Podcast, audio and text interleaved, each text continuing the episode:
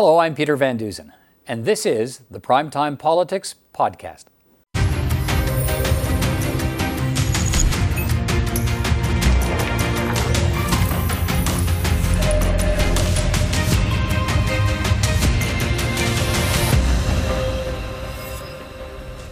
On Primetime Politics tonight, crossing the floor, Fredericton M P Jenica Atwin leaves the Green Party to join the Liberals.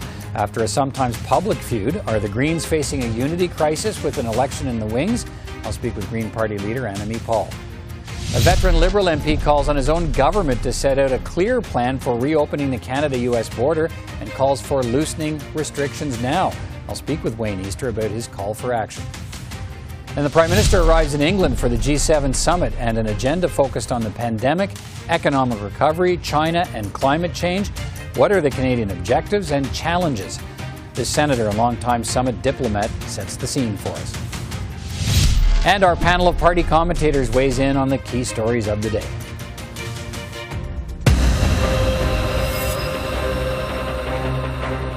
But we'll begin tonight with a defection in the House of Commons. Green Party M P Jenica Atwin, who won the seat in Fredericton for the party in the last election in twenty nineteen, a breakthrough for the party in Atlantic Canada, has crossed the floor to the Liberals. That leaves the party with just two M Ps in the House now for the Greens. Atwin made the decision to dump the Greens after uh, an ongoing public battle in which she openly challenged party leader Annamie Paul's position on the Israeli-Palestinian conflict. It's a good day. I think this is um, a positive thing for my community, and I, uh, you know, the past month I've been at a crossroads. Um, it's been, in a word, distracting, um, and so I'm going where I can do my best work on behalf of my community and for the people that I care so deeply about. And I am joined now by Green Party leader Annamie Paul. Uh, Miz Paul, good to see you again, and thank you for taking time to speak with me tonight. Um, What did you know about Jenica uh, Atwin's plans to, to leave the Green Party? Had you had any conversations with her? Did you know that she was unhappy and about to make this move? Uh, no, I did not know that she was planning to. I, I learned uh, just shortly before her news conference, uh, not not through her or her office, but uh, through um, uh, party staff. How do you feel about that? It's disappointing to lose a, a member. Uh, you know, it's uh, it's it's something that uh, is is a loss. And uh, while it is certainly her decision to make, it's disappointing. I'm sure that uh, there will be members of the, the Green Party out in Fredericton who worked really hard to get the first Green M P elected uh, out in the uh, Atlantic provinces. Uh, I'm sure it's going to be tough for them too. Uh, I wish that uh, that we'd had the opportunity to to speak about it in advance, uh, so that I could have um, given her the reasons that I think she's a better fit for our party. But she said it was a personal decision, and I accept that. She she did also say that uh, your public statements about the Israeli-Palestinian conflict, and she responded to them in social media at the time, uh, did play a role in her decision to leave the party. And she said she wanted to work in what she described as a more supportive and collaborative environment. What do you take that to mean, and what responsibility do you think you have uh, for her decision to quit the Greens? Uh, well, first, that's not what I heard at all, and of course, I watched the press conference. Um, I have not made any any public statements uh, with respect to. When I say public, I mean in terms of, of interviews uh, with respect to uh, the the bombings that occurred uh, not too long ago in Israel and Palestine.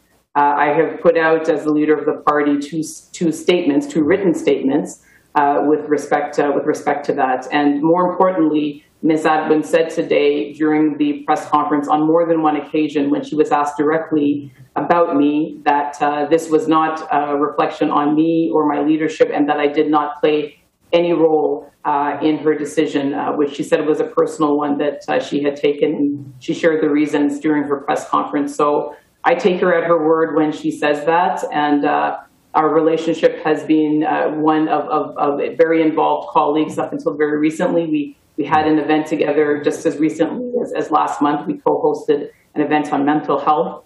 Uh, we've done quite a lot of work together in a very short period of time, so uh, I don't have any reason to, to doubt her, and I don't think anyone else uh, has any reason not to take her at her word. So what do you think she means when she says she wants to work in a more supportive and collaborative environment? Who would she be talking about?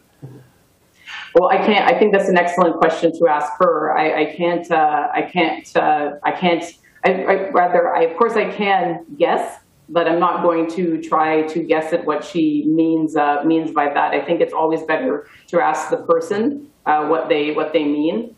Um, I've been in this role for about six or seven months now, and certainly uh, you will have heard me say many times, Peter, in my my interviews and in my press conferences, that what we are seeking is a less uh, partisan, more collaborative, more cooperative approach to politics, uh, and a culture that is, is more welcoming both within our party uh, and within politics in general. So I've been working really hard to do my part to try to create that, and uh, I will always accept that there is more work to, to be done, uh, but I think that uh, I think that that work is being done, and as I said, uh, you know, when Jenica gave her her reasons, uh, they they weren't linked to uh, they weren't linked to me in particular. Okay, but the, the timing is interesting. Uh, the executive committee of your party chose not to renew the contract of one of your top advisors, Noah Zatzman, after he expressed solidarity for Israel and accused unspecified Green M Ps of anti-Semitism. Two party executives have announced they are uh, stepping down early. Uh, all of this as Greens could be facing an election campaign soon, like every other political party.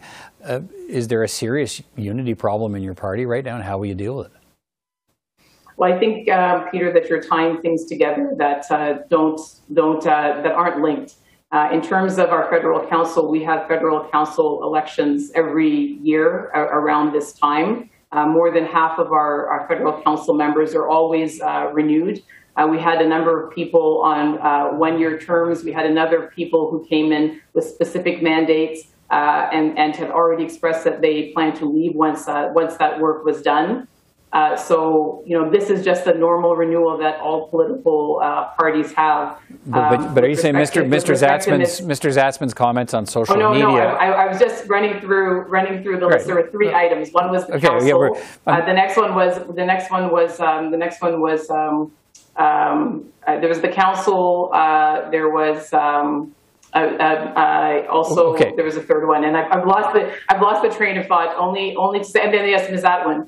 Uh, just in terms of what she told us today, and again, I haven't heard any of this uh, firsthand, uh, but uh, Minister LeBlanc and Miz Atwin said that this is a discussion that had been going on for uh, many weeks, uh, that it um, it predated the last uh, the last couple of weeks when when you know the, okay. the, the the activities that you mentioned had happened. So I would just encourage people again. I mean, we don't want division where we don't need to have it.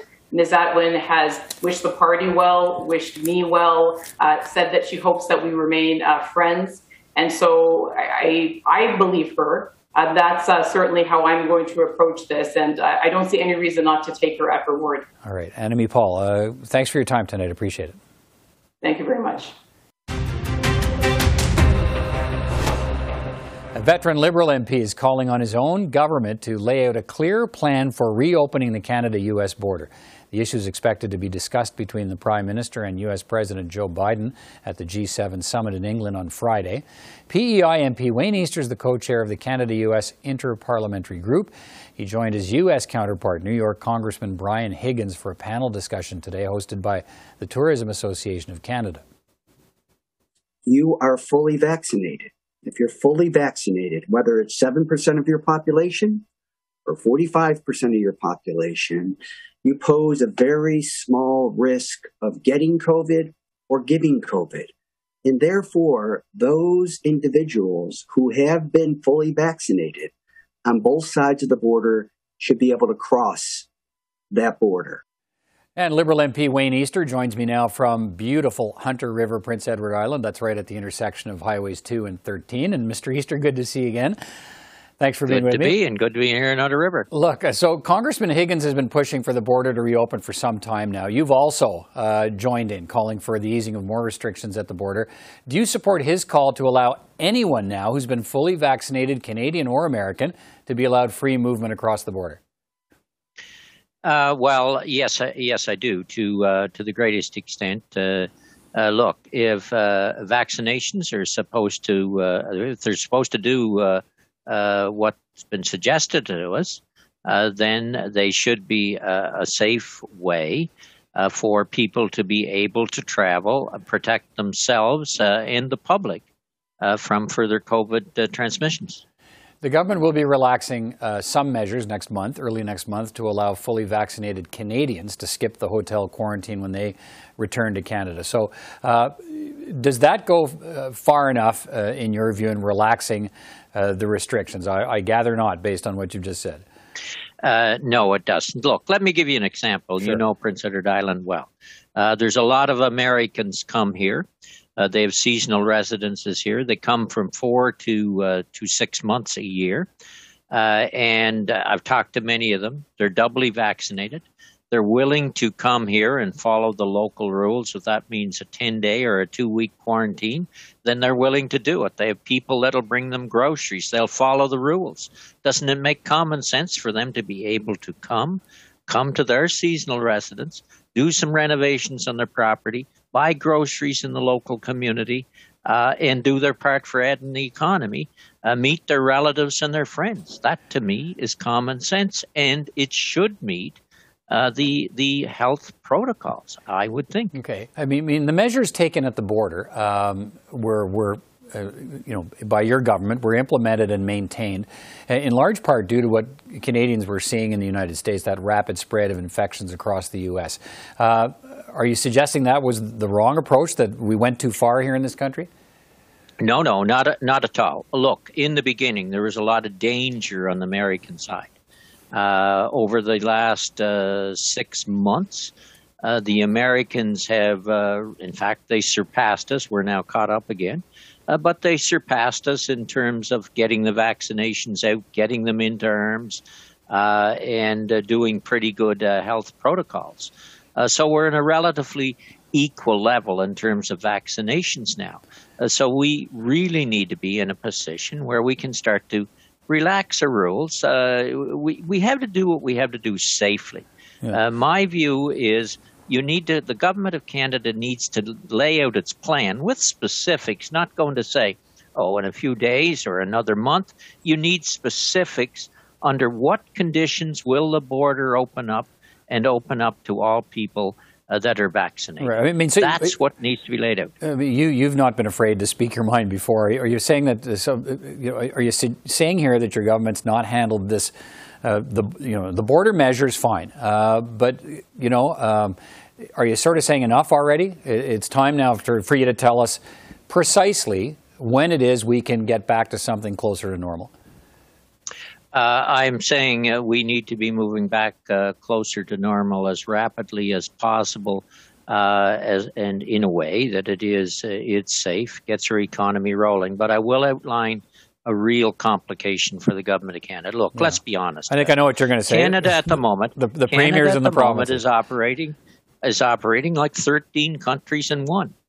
Uh, I think some lessons learned from this pandemic is we do need some national programs in this place, uh, sometimes with the federal, mostly with the federal government in charge. The Prime Minister is under pressure uh, from Doug Ford and others saying, no, tighten up the border, tighten it up even further. You can't tighten it up further than it already is. It was as tight as it could get. Now is the time uh, to to start to relax uh, things safely. So it's complicated. But let's get on with it and get it done. All right. Wayne Easter, always good to talk to you. Thanks for your time tonight. Uh, joining us, uh, as I said, once again from Hunter River P E I. Uh, good to see you again. Take care. Take care. Bye-bye. The Prime Minister has arrived in Cornwall, England for the G seven summit. It's Justin Trudeau's first trip outside of Canada in more than a year because of the pandemic, and the first G seven summit for U S President Joe Biden. On the agenda, international tax reform, climate change, China, and the strategy for a global pandemic recovery, including the distribution of vaccines and reopening international travel. But what's the Prime Minister's agenda? What should we be watching for? What challenges will be facing Justin Trudeau in his first gathering of G seven leaders in two years? Senator Peter Boehm is the chair of the Senate Foreign Affairs Committee and is a former diplomat and Sherpa whose job it was uh, to prepare the current Prime Minister and former Prime Minister Stephen Harper ahead of international summits. Uh, Senator Boehm, good to see you. Thanks for being here and uh, giving us some of your time tonight. Thank you, Peter. Let's start with the timing of this summit. How important is this gathering, given the, the vulnerabilities that have been exposed by the many shocks uh, that we've seen during the pandemic over the past eighteen months, and along with that, conflicts with China and more? I think it's a very important summit, and it comes at a at a significant time. Obviously, there is the pandemic. Leaders were not able to meet last year under the under the U S presidency because of the pandemic, and they were not able to meet in person. So this is the first in-person meeting. There will be new people there, not just Mister Biden, who will draw a lot of attention, but uh, a new Prime Minister of Japan, a new Prime Minister of Italy, new uh, leaders from the European Union, and a few other actors as well. Uh, the stakes are very high. Uh, there's the economic downturn to worry about, which of course is related to the pandemic. Uh, there are flashpoints uh, in the, in the world uh, that need discussing. Uh, and as well, for Mister Biden, a lot is riding on this because he has a NATO summit afterwards. He has an European Union summit after that. And then he ends his trip to Europe with a meeting with President Putin in Geneva. So this is a very important event. What are the key priorities for Canada and the Prime Minister at this summit? Well, the Prime Minister comes in with a, a certain amount of experience. He's, uh, he's number two in the longevity rankings after Angela Merkel. So he will have been through uh, many of these negotiations before, but nothing quite like this one in, in the sense that so much is riding on how to deal with the pandemic, how to secure health for the world, not just for the G seven countries themselves, and also how to build back the economies. I think uh, also, uh, when we're speaking of prime ministers, Prime Minister Johnson has a lot riding on this as well, uh, because it's the first time that the U K is hosting while not being in the European Union. And of course, there is the big climate change summit coming later in the year. So everybody has uh, has high stakes in this one. Okay, let's talk about uh, one of the things that Boris, Boris Johnson uh, wants to put forward, of course, and that is, uh, you know, uh, along with Joe Biden, pressing for a new coalition of democratic nations that would include the G seven, along with India, Australia, and South Korea, to stand up to China.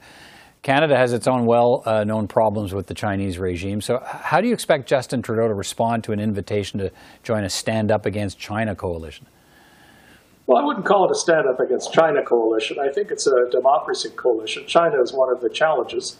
There are a few other countries where there has been some, uh, shall we say, challenges and uh, to democracy and backsliding on democracy. But certainly China will be a subject of uh, great discussion. And in the six summits where I served uh, two prime ministers, uh, China was always on the agenda. Uh, I think it's uh, more of an acute and robust discussion that will be uh, offered this time around. And obviously, Canada has a lot riding in the, on that because of our particular, particularly difficult situation with China at the moment. But in a way, I think the pump has been primed with the Declaration Against Arbitrary Detention, which was a Canadian uh, initiative. And both the G seven and other countries supported that. Uh, there will be uh, questions about China's interest in the South China Sea, uh, Taiwan, democracy in Hong Kong. So the China file is a very rich one for leaders to discuss. Uh, we know that Joe Biden is, is uh, showing up at this summit, coming to this summit, and, and hoping to uh, send a message to the world that the U S is back. It wants to take a leadership role. And one of the things he's done right out of the gate is announced that the U S will donate five hundred million doses of vaccine to the lowest income nations. Lots of uh, pressure in this country uh, on Canada to donate uh, vaccines as well, rather than pushing to try and fully vaccinate all Canadians before doing that. What what kind of pressure could that put on the Prime Minister of this country, uh, having Joe Biden say, look, uh, we're making this big donation of vaccines to uh, countries that need them? Well, on the pandemic and on vaccination, uh, the leaders will have a, a discussion about the COVAX facility and how that is working, how that is being administered uh, by the World Health Organization, how the World Health Organization uh, can be can be enhanced and can be supported.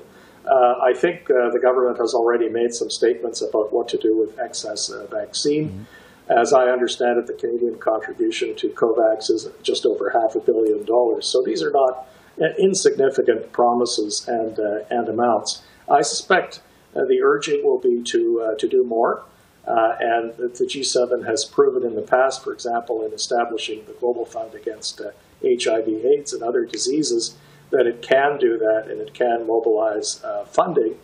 And of course, this is where the international financial institutions also come into the into the picture. So um, I, I suspect there will be a good discussion on that. Much has happened already with the G seven health ministers meeting, the G seven foreign ministers, and importantly, the G seven international development mm-hmm. ministers in figuring out how to vaccinate uh, the developing world as well. All right. Senator Peter Boehm, uh, always great to get your perspective. Uh, thanks so much for your time tonight. Appreciate it. Thank you very much, Peter. Well, let's bring in our panel of uh, political commentators now. Susan Smith is a Liberal commentator. Tim Powers is a Conservative commentator. And Tom Parkin is an N D P commentator. Susan, let me start with you with the defection of uh, Jenica Atwin today, leaving the uh, Green Party for uh, the Liberal Party. How important is this pickup for the Liberals, Liberals, especially if we think a federal election may be just a few months away?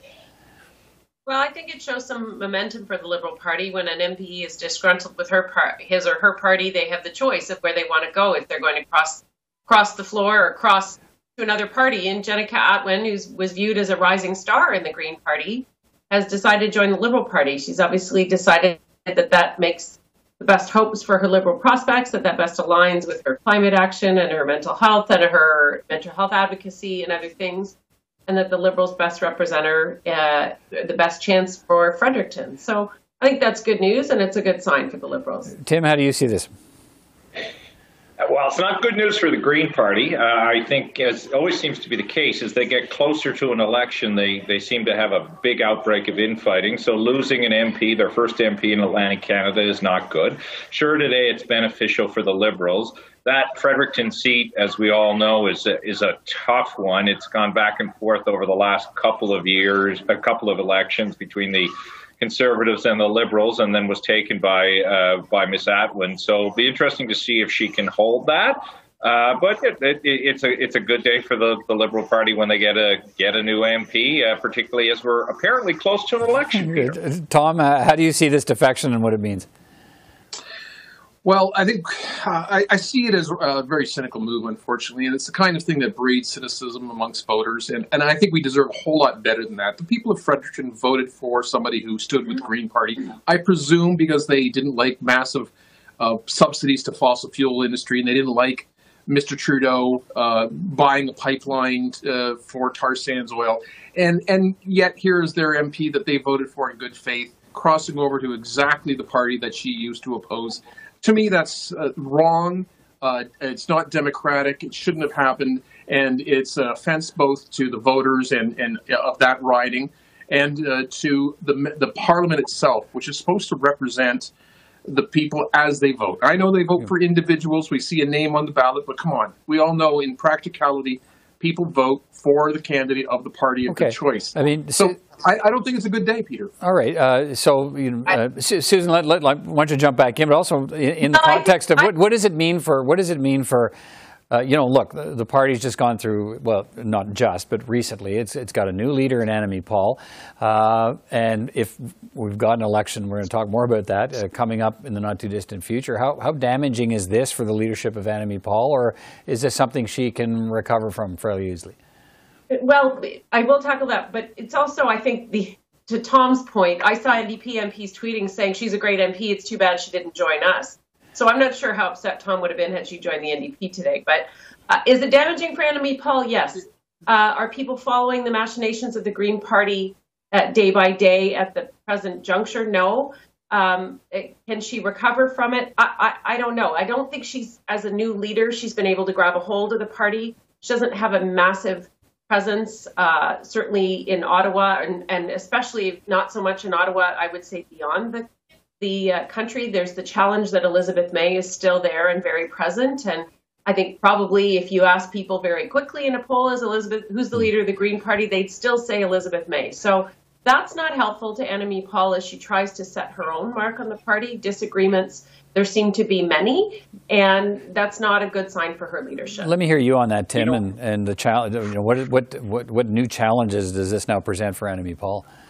Uh, well, you, yeah, you, to also put a bit of an Atlantic lens on it, too. I mean, the Greens have been doing better in Atlantic Canada. As you know, they were the opposition, or still are the opposition, in Prince Edward Island. I think, if I recall correctly, they have three seats in the provincial legislature in New Brunswick. Um, you know, so Annamie Paul should be finding ways to work with these Atlantic Greens, who I think have different views than some of the West Coast Greens.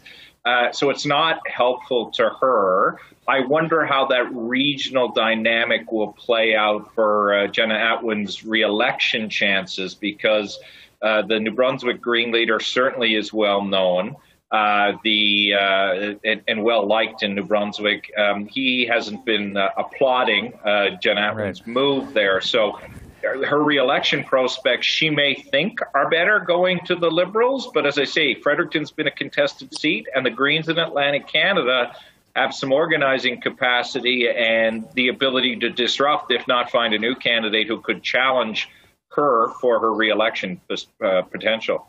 Uh, Tom, let me let me pivot here. We, you know, we've, uh, the House of Commons is going to wind down in the next uh, ten days or so. Uh, Liberals and Conservatives are locked in this procedural battle in the House now, as the government tries to push through key bills before the recess. Liberals and Conservatives blaming each other here for parliamentary delays, filibusters at committees. Are we seeing the stage being set here for the narrative that Justin Trudeau wants uh, to be able to go to the Governor General on his own uh, when we get a Governor General and say, "Look, uh, this is a parliament that no longer works. That's why I need to go to the people to get a new mandate and hopefully a majority right. government." I'm not sure if we have a governor general or not these days, but theoretically anyway, Peter, um, I, I think that is what is being told to us. And there's a certain amount of hypocrisy, of course, on the Liberal side, because they themselves are part, are a big part of the filibustering that's going on. And they also held back a number of very important bills uh, to kind of, uh, you know, t- till the end rather than bringing them up and giving them the time. So The, I think we're we're watching the narrative being developed by Mister Trudeau. I think Mister O'Toole has foolishly fallen into it by being obstinate and and uh, providing the evidence to Canadians that there's at least a re, you know some resonance to this, some truth to this. Um, and if I was Mister O'Toole, I mean, uh, you know, he, he's going to lose seats at the level that he's at right now, and uh, everything that we've been going through politically for the last number of months, I, I don't see it changing for him. Right. So I think he's made a, another misplay. Uh, we'll see, but the, the odds, I think, are very good that the House is going to ra- rise, and uh, we're going to see an election okay. call, you know, around Labor Day. Yeah, okay. Uh, Susan, uh, what what are we seeing here? As the, I mean, uh, is this, you know, if you're a Liberal and you want an election, you think the timing's right for an election, uh, is this, uh, you know, standoff in Parliament or ongoing Uh, you know, a procedural fight in Parliament, exactly what you're looking for to be able to go to the Canadian people? Uh, it's helpful, I think, because if, you know, Parliament either has to work or has, it, it doesn't have to work. And if the Prime Minister and the folks around the Prime Minister think the tea leaves are right to go to the polls this fall, I don't think it would be before that. I, I put Election Day on the twenty-fifth of October, actually, because of M P pensions, too, for those elected in twenty fifteen. But, it, you know, th- I think going this fall and, and showing that Parliament is working, the Prime Minister could argue he has a, he could request a mandate to implement the economic recovery. That's the he could argue that, uh, in addition to arguing that there's dysfunction within Parliament. But if vaccines are going into arms, which they are, seven point one million doses of Moderna coming next week. Um, if schools get to be reopened at the local levels, if the economy starts to reopen, the borders reopen, people are traveling again and feeling better. Uh, it would be a good okay. opportunity for them. So. Tim, let me finish with you. Is the die being cast here for a fall vote? Yeah, it has nothing to do with parliamentary work functions or nothing, or function or dysfunction, Peter. It has everything to do with the Delta variant. If the Delta variant is, is held off and there is no fourth wave, I'd, I'd uh, venture uh, that we will be heading to the polls sometime between, or election will be called sometime after the middle of August, and we will be voting in September or uh, or October, depending on, on when that happens. So I'd be very surprised, as I say, at the Delta variant's controlling the tune here, nothing else. All right, so the election's all about the Delta Dawn, not uh, the fights in the House of Commons. All right, uh, thank you all. Thank you all for being here, and we'll talk again soon. Take care, everyone. Thank you. Thanks, Peter. That's all for this edition of Primetime Politics. I'm Peter Van Dusen. From all of us here at C PAC, thanks for watching, and I'll see you again next time.